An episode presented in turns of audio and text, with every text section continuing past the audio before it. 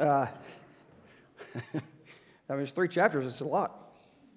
Uh, but we're at the worship of the kingdom servants today. The worship of the kingdom servants. Uh, we'll start in Matthew chapter 6, verse 1. And we've looked at so far the character of a kingdom servant, the job of a kingdom servant, the righteousness of a kingdom servant. Last week we looked at the standards for a kingdom servant, and today we're looking at the worship, the proper, authentic, genuine worship of a servant of the King of Kings. The first week, real quick, we looked at how to be, that Jesus tells us how to be happy, satisfied, and fortunate are those who have the correct heart towards their sin, their Lord Jesus, and towards the world. Nothing shakes them. Then we looked at the job of the kingdom servant, which is to bring the God flavors and the God colors out of the world, to bring his kingdom to the world, to bring heaven to earth.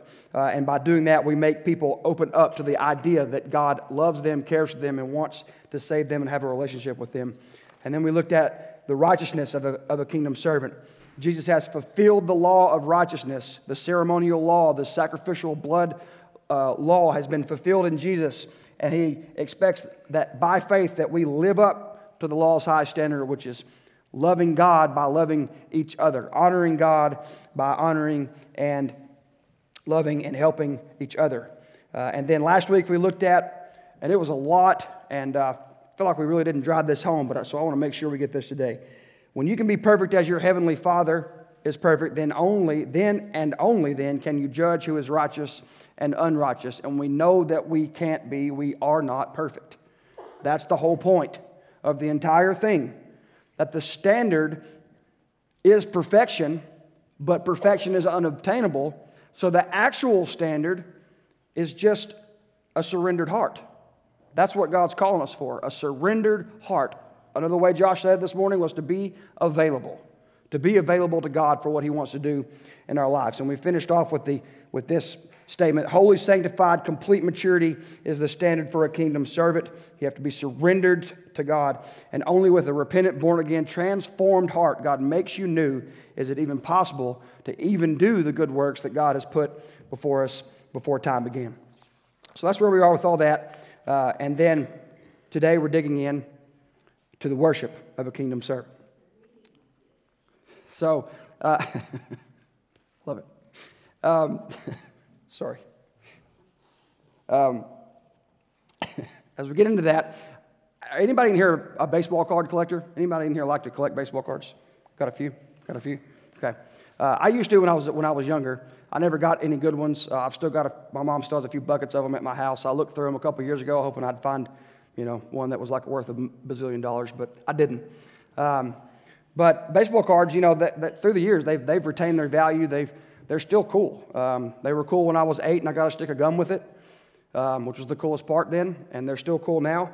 Uh, they kind of have the history of, you know, of the game and things like that. And there's things that make uh, baseball cards valuable, okay?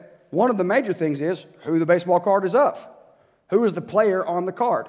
right? If it's Joe Blow, the terrible hitter, nobody cares about his baseball card, right? But if it's tied to some history or if the player was, was really good or if there's a good story about the card, that can, that can really uh, increase the value of the card. Um, it, it, depending on the, on the condition of the card, right? The actual physical card. How are the edges? How is the coloring? How, how faded is it? How, you know, how, how pristine is its condition, right?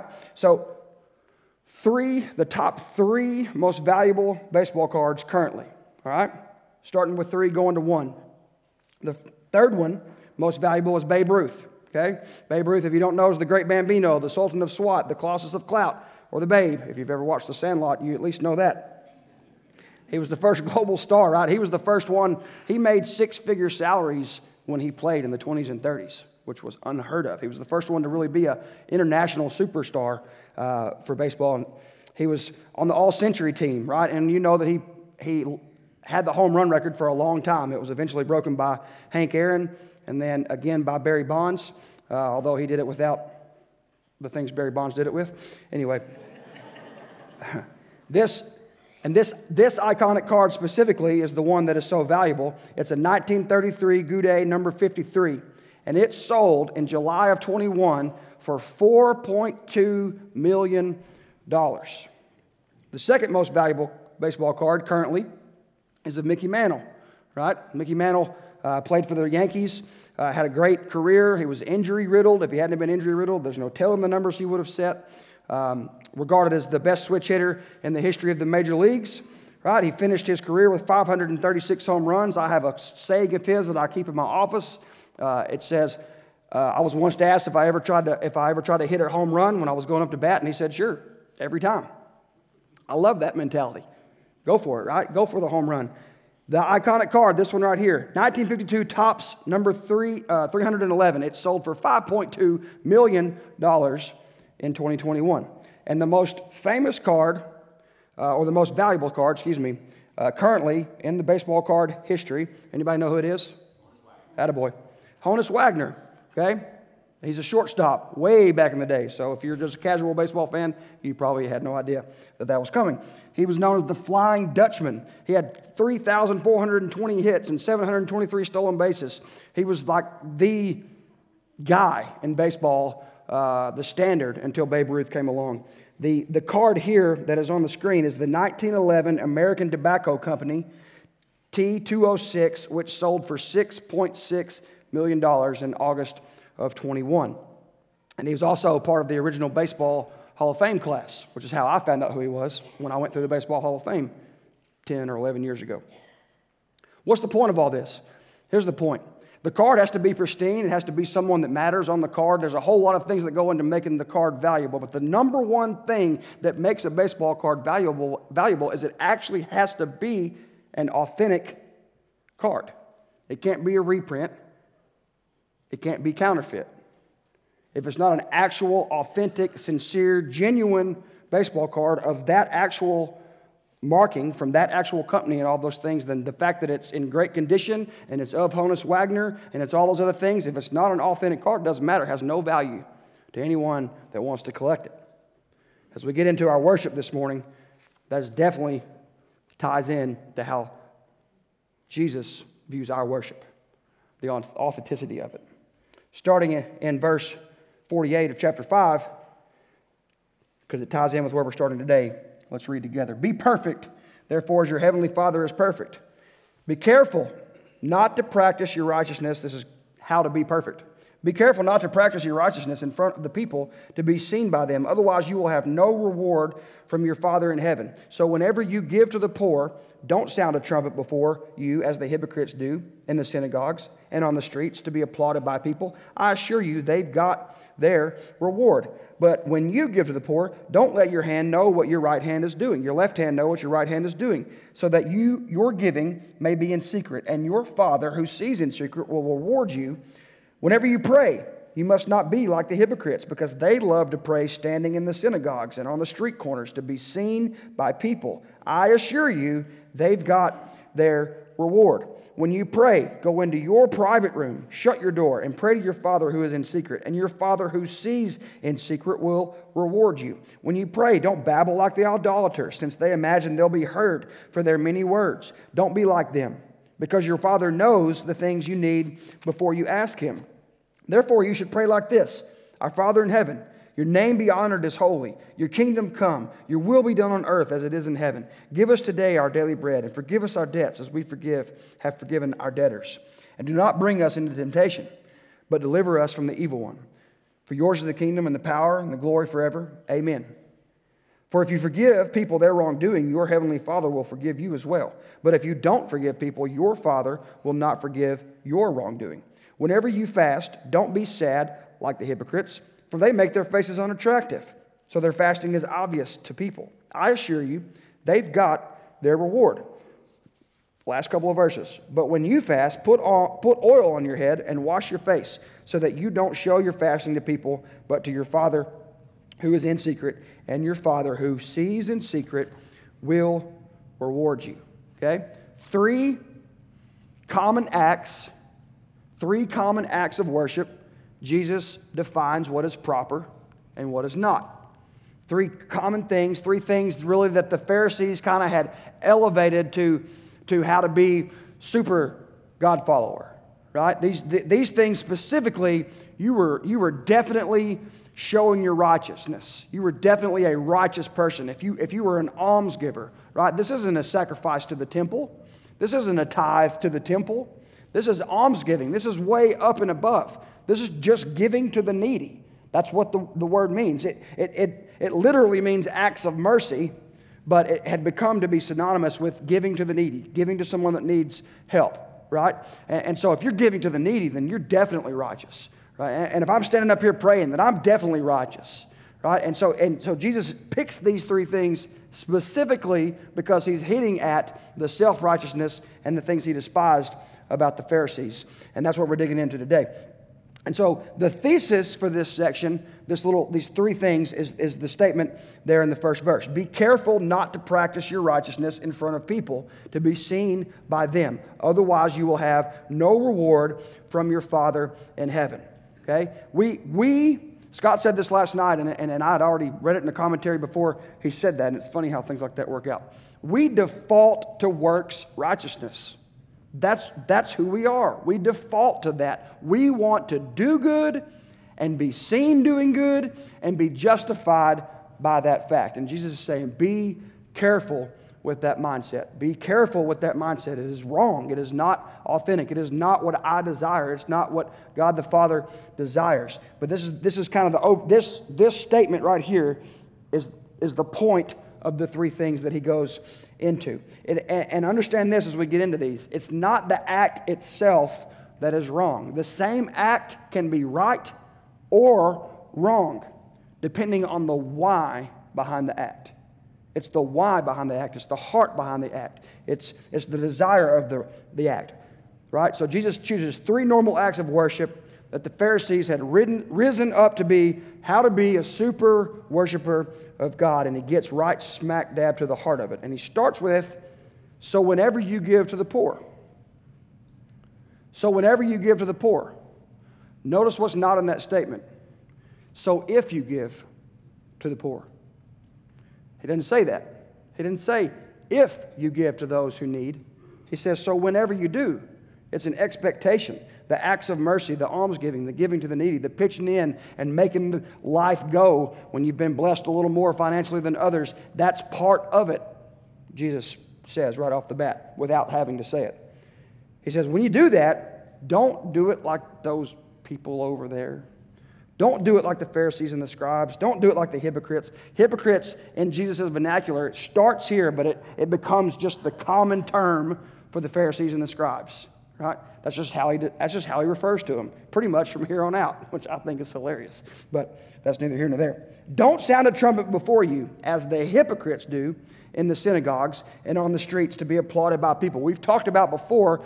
He's not literally saying this, but it's kind of an allusion to the temple boxes where you gave your money where you gave your offering, right? And when you did that, it was a trumpet looking thing that came out of the box. And when you threw that into the box, it would clang and it would make noise, right? And so the harder you threw it and the more you threw in there, the louder and more recognizable it would be, right?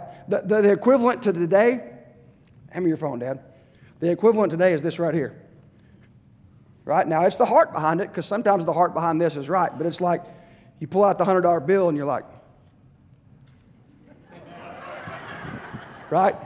Same, same, same thing today. I'll hold this up here so you can focus. All right. right? You take out the $20 bill and you, and, and, you, and you hand it to the person, right? You give it to the person, and if nobody sees it, it's almost like, well, man, that, that really wasn't even worth it, was it? Well, hashtag sold out for Jesus, right? Or whatever we do. And we've all done it, right? And sometimes we're doing those things with the right motive, oftentimes we're not. Oftentimes, what we're doing is patronizing and demeaning the person that we're trying to help. At their expense, we're feeling good about ourselves, and that's not what Jesus is calling us to do. He says, so don't do that, right? They, they, what is your heart? What is your motive? What are you trying to accomplish by your almsgiving, by your giving to the needy, right? So, in other words, the motive, the heart determines the result. That's what Jesus is concerned about. When you do it so that you can be seen, you get the glory. Man, did you see what so and so, how much they gave? That is so cool. That is awesome. You get the praise, you get the glory. But when we do it with the right motive, someone sees through the same exact act as a way and a reason to praise God for what He has done. What is the motive? Your de- motive, your heart behind it determines the result. Right? So the, the, the thing here, the concern is, is the tendency for us to compete with God's glory. That's what works righteousness is. Okay? And works righteousness doesn't exist. We think it does, but when we try to do good so that we think we are good, we're competing with God for His glory, and God won't stand for that. He just won't stand for it because we don't deserve that. Only He does, the Creator. Right? So, in other words, help people, not your ego. Don't help your ego. Help people when they need to be helped, but don't help your ego. Isaiah says it like this. If you go back to, to the Old Testament prophet Isaiah, he says, The Lord said, Because these people approach me with their mouth and honor me with lip service, yet their hearts are far from me, and their worship consists of man made rules learned by rote. Right? Paul tells us in Romans chapter 10, verse 10, that the person believes with the heart, and that results in righteousness, not the acts, not the good works. Here, catch this, Jesus follower. Ephesians 2:10 says that Jesus created those works before you were even born. The good works you think you're doing for your own sake to make you good and righteous, you couldn't even have done them if God hadn't planned it in the first place. It's so such a waste of time for us to try to live up to righteousness by our own works. But the same act can have a great result when it's done for the right reason with the right heart. And he says, These people, these people, right, they got their reward. I assure you, he says, I assure you they've got the, their reward. Amen and amen, right? I assure you, I tell you the truth. 32 times Matthew uses that statement. I assure you, I tell you the truth. What would, what would that happen? What would you do if you were listening to Jesus and he says, I assure you, I assure you? You'd listen, right? Your ears would perk up. That's why he does that. I assure you, they've got their reward. He's preparing their ear to hear something important. They're going to get what they're going to get, and that's it. That's all they're going to get. They're not going to get anything that, that they want. So, where's another example of this happening, right? Let's check this out Acts chapter 5. Okay? The result of giving to impress people instead of being sincere before the Lord. But a man named Ananias, with his wife Sapphira, sold a piece of property. However, he kept back part of the proceeds with his wife's knowledge and brought a portion of it and laid it at the apostles' feet. Then Peter said, Ananias, why has Satan filled your heart to lie to the Holy Spirit and keep back part of the proceeds of the field? Wasn't it yours while you possessed it? And after it was sold, wasn't it at your disposal? Why is it that you plan this thing in your heart? You have not lied to men, but to God. Catch that. You have not lied to men, but to God. When he heard these words, Ananias dropped dead, and a great fear came on all who heard. The young men got up, wrapped his body, carried him out, and buried him. This is Acts chapter 5, for those taking notes. There was an interval of about three hours. Then his wife came in, not knowing what had happened. Tell me, Peter asked her, did you sell the field for this price? Yes, she said, for that price.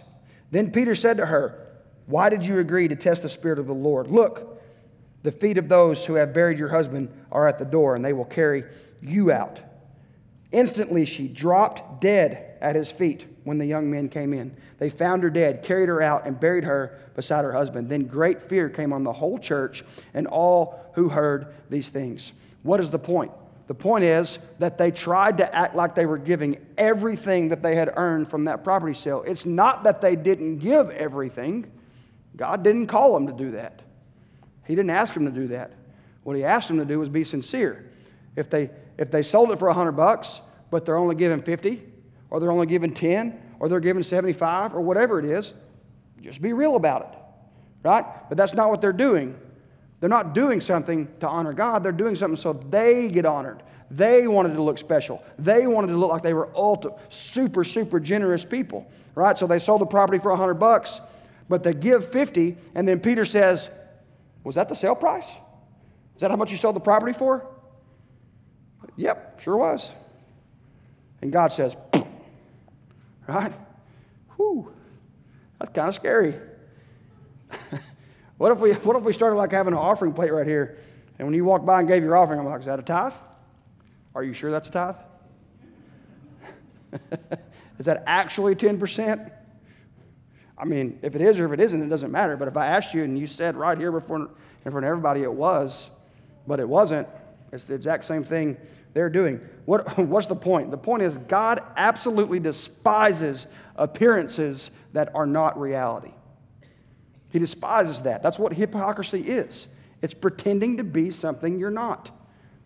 If you're not giving the entire price of the property, just say you're not.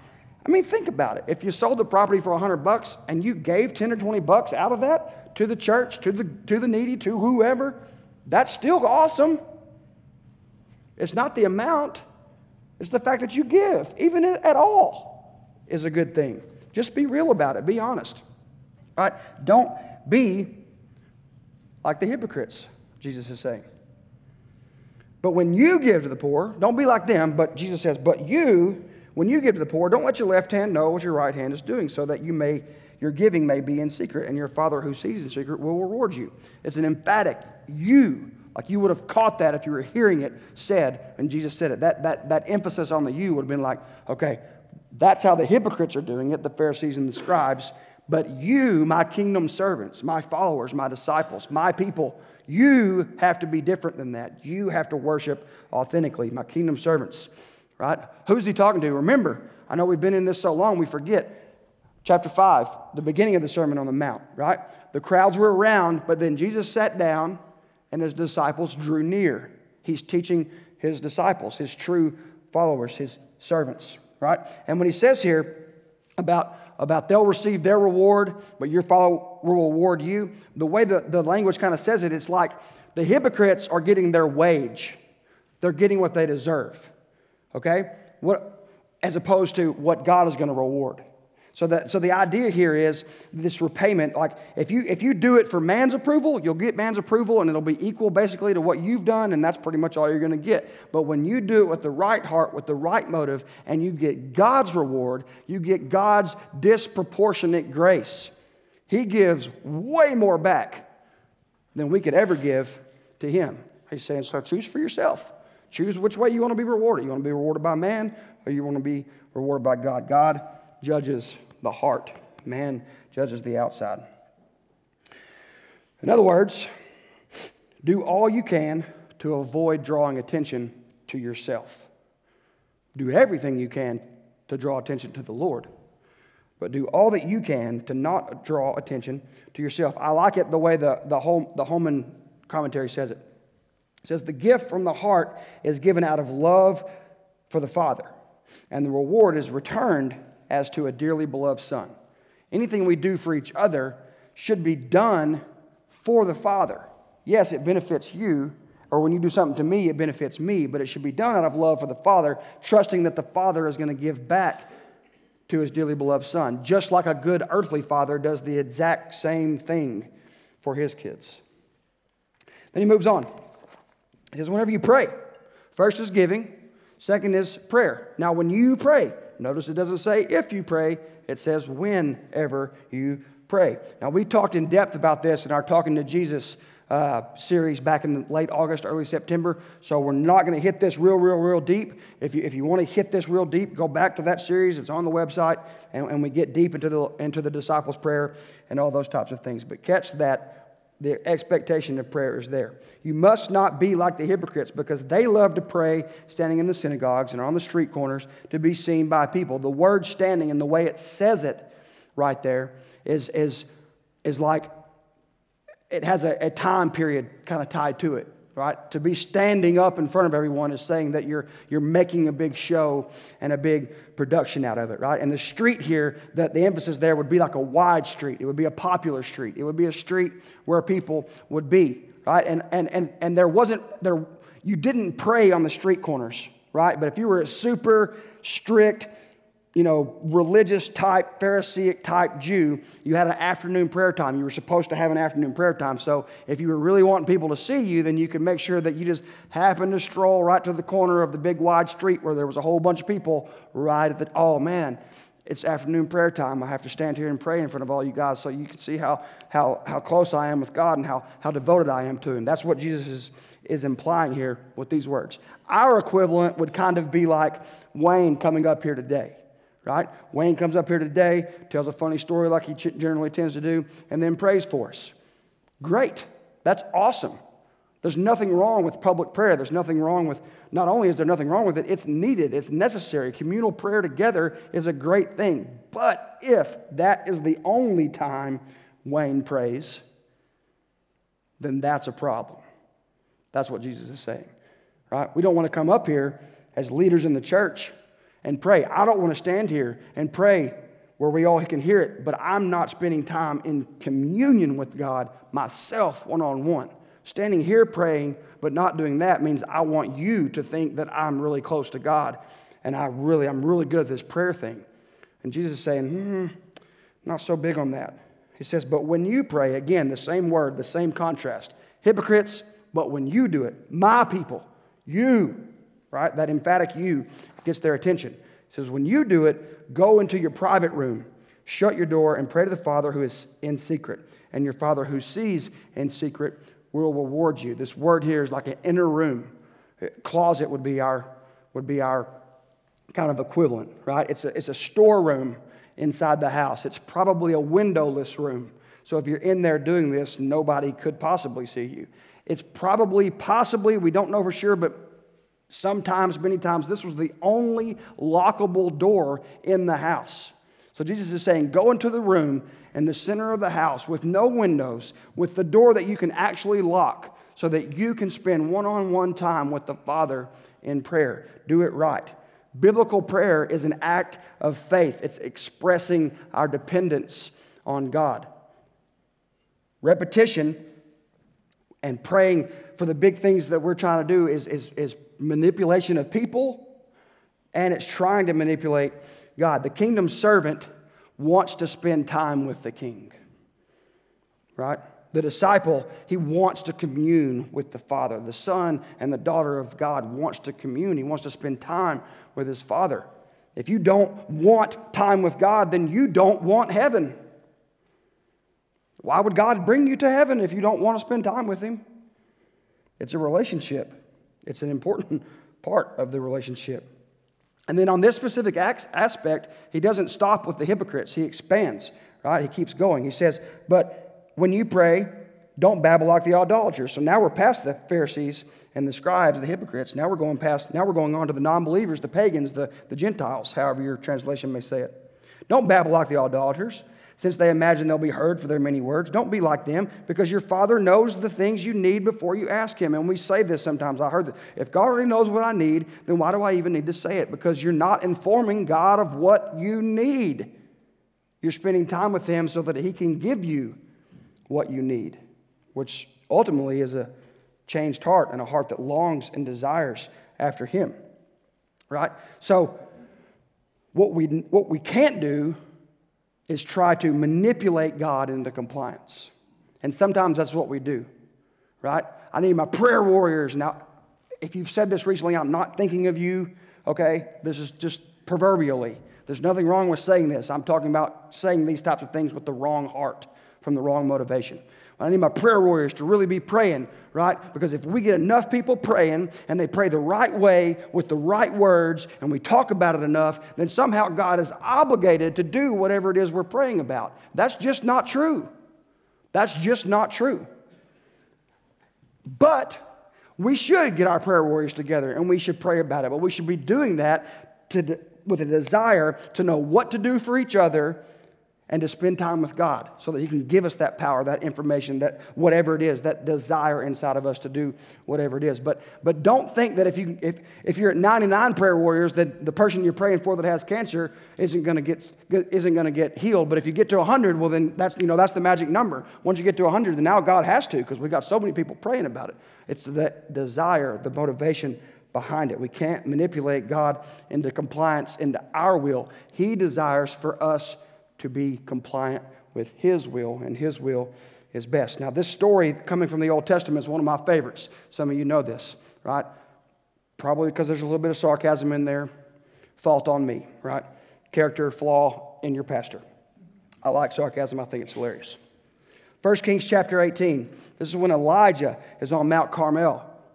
And there's a, there's a, there's a battle of the gods taking place. And, the, and, the, and the, the prophets of Baal, they have to make their bull be consumed by fire. And then Elijah says he'll make the real God consume the bull by fire. He'll, he'll ask God to do that, and, he'll, and, and, and big showdown, right? And so the bull is set, and the altar's set, and the people are all around, and everything's about to happen. And then it's, and, and Elijah says, All right, you guys go first. Pray to your God, and, and let's see what happens. First King chapter 18, the last half of chapter of verse 26 says this. Then they, the prophets of Baal, called on the name of Baal from morning till noon Talking about the repetition here. Baal, answer us. Baal, answer us. Baal, answer us, they shouted. But there was no response. No one answered. And they danced around the altar they had made. Just picture this scene. Picture the scene. And at noon, Elijah began to taunt them. Shout louder. Shout louder. Baal, hello. Surely he is a God. Perhaps he's in deep thought. Right? Maybe he's busy or he's traveling. You got to get his attention. Maybe he is sleeping and needs to be awakened. So they shouted louder and they slashed themselves with swords and spears, as was their custom, until their blood flowed. Midday passed, and they continued their frantic prophesying until the time for the evening sacrifice. But there was no response. No one answered. No one paid attention because they're praying to something that isn't real. But they sure were putting the energy into it. Don't do that, Jesus says. Don't be like that. He says, therefore, do it like this. You should pray like this. Father in heaven, your name be honored as holy. Your kingdom come, your will be done on earth as it is in heaven. Give us today our daily bread. Forgive us our debts as we forgive our debtors. And do not bring us into, temptation, but deliver us from the evil one. For yours is the kingdom and the power and the glory forever. Amen. He's, again, he's not forbidding public prayer. There's nothing wrong with public prayer, but only public prayer and never private prayer is a problem. He's saying, look, it, this is God we're talking about. I just clicked on the wrong slide again. What did I do? Where'd it go? There we go. Thumb spasm. He's saying, look, just have a simple conversation. Just be real. When you pray to God, honor Him for the honor He deserves. Talk about your needs, right? Honor God. Talk about your needs. Desire the power to forgive. Ask for the power to forgive for that unforgivable thing that's been done to you, right? Because God has forgiven unforgivable things that you have done right? Desire the power to forgive out of the recognition of your need for forgiveness. Pray against evil. Pray against all these things. Pray for more than just a good day. Many of you have heard me say that so many times, you're probably tired of hearing me say that. Like, if that's the extent of our prayers, they should be bigger than that. I don't know, maybe pray for a miracle like someone coming to salvation, coming to salvation, coming to repentance and placing their faith in Jesus. Pray for the things that matter.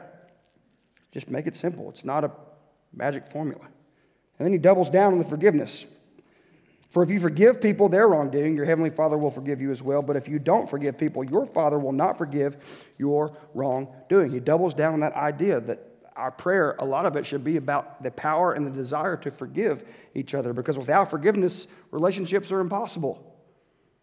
Say that one more time. Without forgiveness, relationships are impossible. We have to be able to forgive in order to have relationships with each other because we're going to mess it up. We're going to mess it up. Then the last thing he finishes with when you fast. Notice again what's not in there. Sorry about that one. Not if you fast, when you fast. Now, it's not commanded. I'm going to put that on the front end. It's not commanded that we have to fast. But this one specifically was like the super, super thing for the Pharisees. They fasted twice a week, and they let you know about it. And if you weren't fasting twice a week, well, you just weren't really a very good Jew. You weren't doing the things the way that you should be doing. He says, when you do it, don't be like the hypocrites. Don't be sad faced. They walk around all, oh, poor me, I'm fasting, I'm so pious. I'm such a devoted follower of God. They want to make it so obvious to people that they're fasting. Now, I'll be honest with you, you ain't ever fasted. You don't know how hard that is to not do. I'm just telling you. Fast for 24 hours. Go from 6 p.m. to the next 6 p.m. and tell me how hard it is to not go. I'm fasting. I'm so hungry. I'm telling you. The first time I did a 24 hour fast, I thought about the fact that Jesus fasted for 40 days, and I'm like, gotta be God. Gotta be God. You can fast for 40 days, I'm just telling you, that's unbelievable. He says, don't be like that. And again, I assure you, I tell you the truth, listen, they get their reward. How you say, oh, wow, you're so special for fasting so much, that's what they get. That's it. But when you fast, put oil on your head and wash your face so that you don't show your fasting to people, but your Father who is in secret and your Father who sees in secret will reward you. Sum this up real quick so we don't go too long today. The main thing he's saying here is just take great care when you're making a sacrifice like fasting in order to spend time with God. That's the point of fasting, by the way, is to spend more time in prayer to seek God, to have more time and focus to seek God. Whatever you could fast from, that's the point of prayer, of, of fasting. Whenever you do that, just try to act as normally as possible. And that's a difficult, difficult thing to do because that sin thing in you is going to want to shout to the world how much you're sacrificing for God. I challenge you to try it and see if I'm lying to you. It's hard for once, I'll give a little sympathy to the Pharisees. It's hard not to do that. Right? So the point is not that there's a specific way to fast. The point is, if you decide to do that, to set aside time to get closer to God, just be as normal about your rest of your daily living as you can to draw attention not to yourself at all, but just trust God that He will reward you how He sees fit. Let's sum it up real quick. Jesus says that real worship, what he wants from us is for us to just be sincere. Be sincere. Be honest, transparent, and caring. That's how we define sincere here. Be honest, transparent, and caring in what you do. Be sincere in your mercy or your almsgiving. We could extend it past just finances. Be sincere in your mercy, your prayers, and your sacrifices. Fasting is, is a sacrifice, there's more than just that. Be sincere in your mercy, your prayers, and your sacrifices. Don't be a hypocrite. And specifically in our worship, the whole point of worship, any act of worship, is to honor God, not to be recognized by people. And if you'll be honest with yourself and you'll look in a mirror, your, your, your, your wretchedness, your sin will come out when you think of worship this way and you think of how much you desire to be recognized by people for what you do for God. That's normal, but normal doesn't mean right. God says, pray to me for the ability to not do that. Pray to me for the power to worship me for real, regardless, as if anyone ever, ever knows. True worship is seeking seeking to honor God, whether people know it or not. Fake worship is showing how you honor God so you can be honored by people. And God despises that with a passion. So I'll finish with this. Imagine this with me. We'll be done. Imagine with me if this church, or any church for that matter, but specifically this church, this group of assembled people, Imagine if we all sought genuine sincerity in our worship, in all of our acts of worship. When we sing together, when we give, when we pray, if we fast, sacrifice, however you want to put it, we sought to honor God and only honor God, whether anybody knew about it ever at all, and trusted that His reward for that is much greater than anything man could ever bestow on you. What would that church look like? And what would that church accomplish? Let those questions just ring in our heads as we finish in prayer. God, thank you for Jesus, for the price that was paid for us on the cross so that we could have a relationship with you, God. We could begin it now and that we could continue it forever. Thank you for eternal life. Thank you for forgiveness of sins. Thank you that you are the great forgiver. Lord, give us the desire to forgive. Give us the desire to be merciful. Give us the desire to want what is you and to want the things of you and to want to obey you, Lord, and give us the power to do that as well, God. Give us the heart to want to honor you and not be worried about the worldly honor we get for anything good that we do, because anything good we do comes from you and was set into motion by you from eternity past. Lord, may we trust in you for all things we need, God. We pray it in Jesus' name. Amen.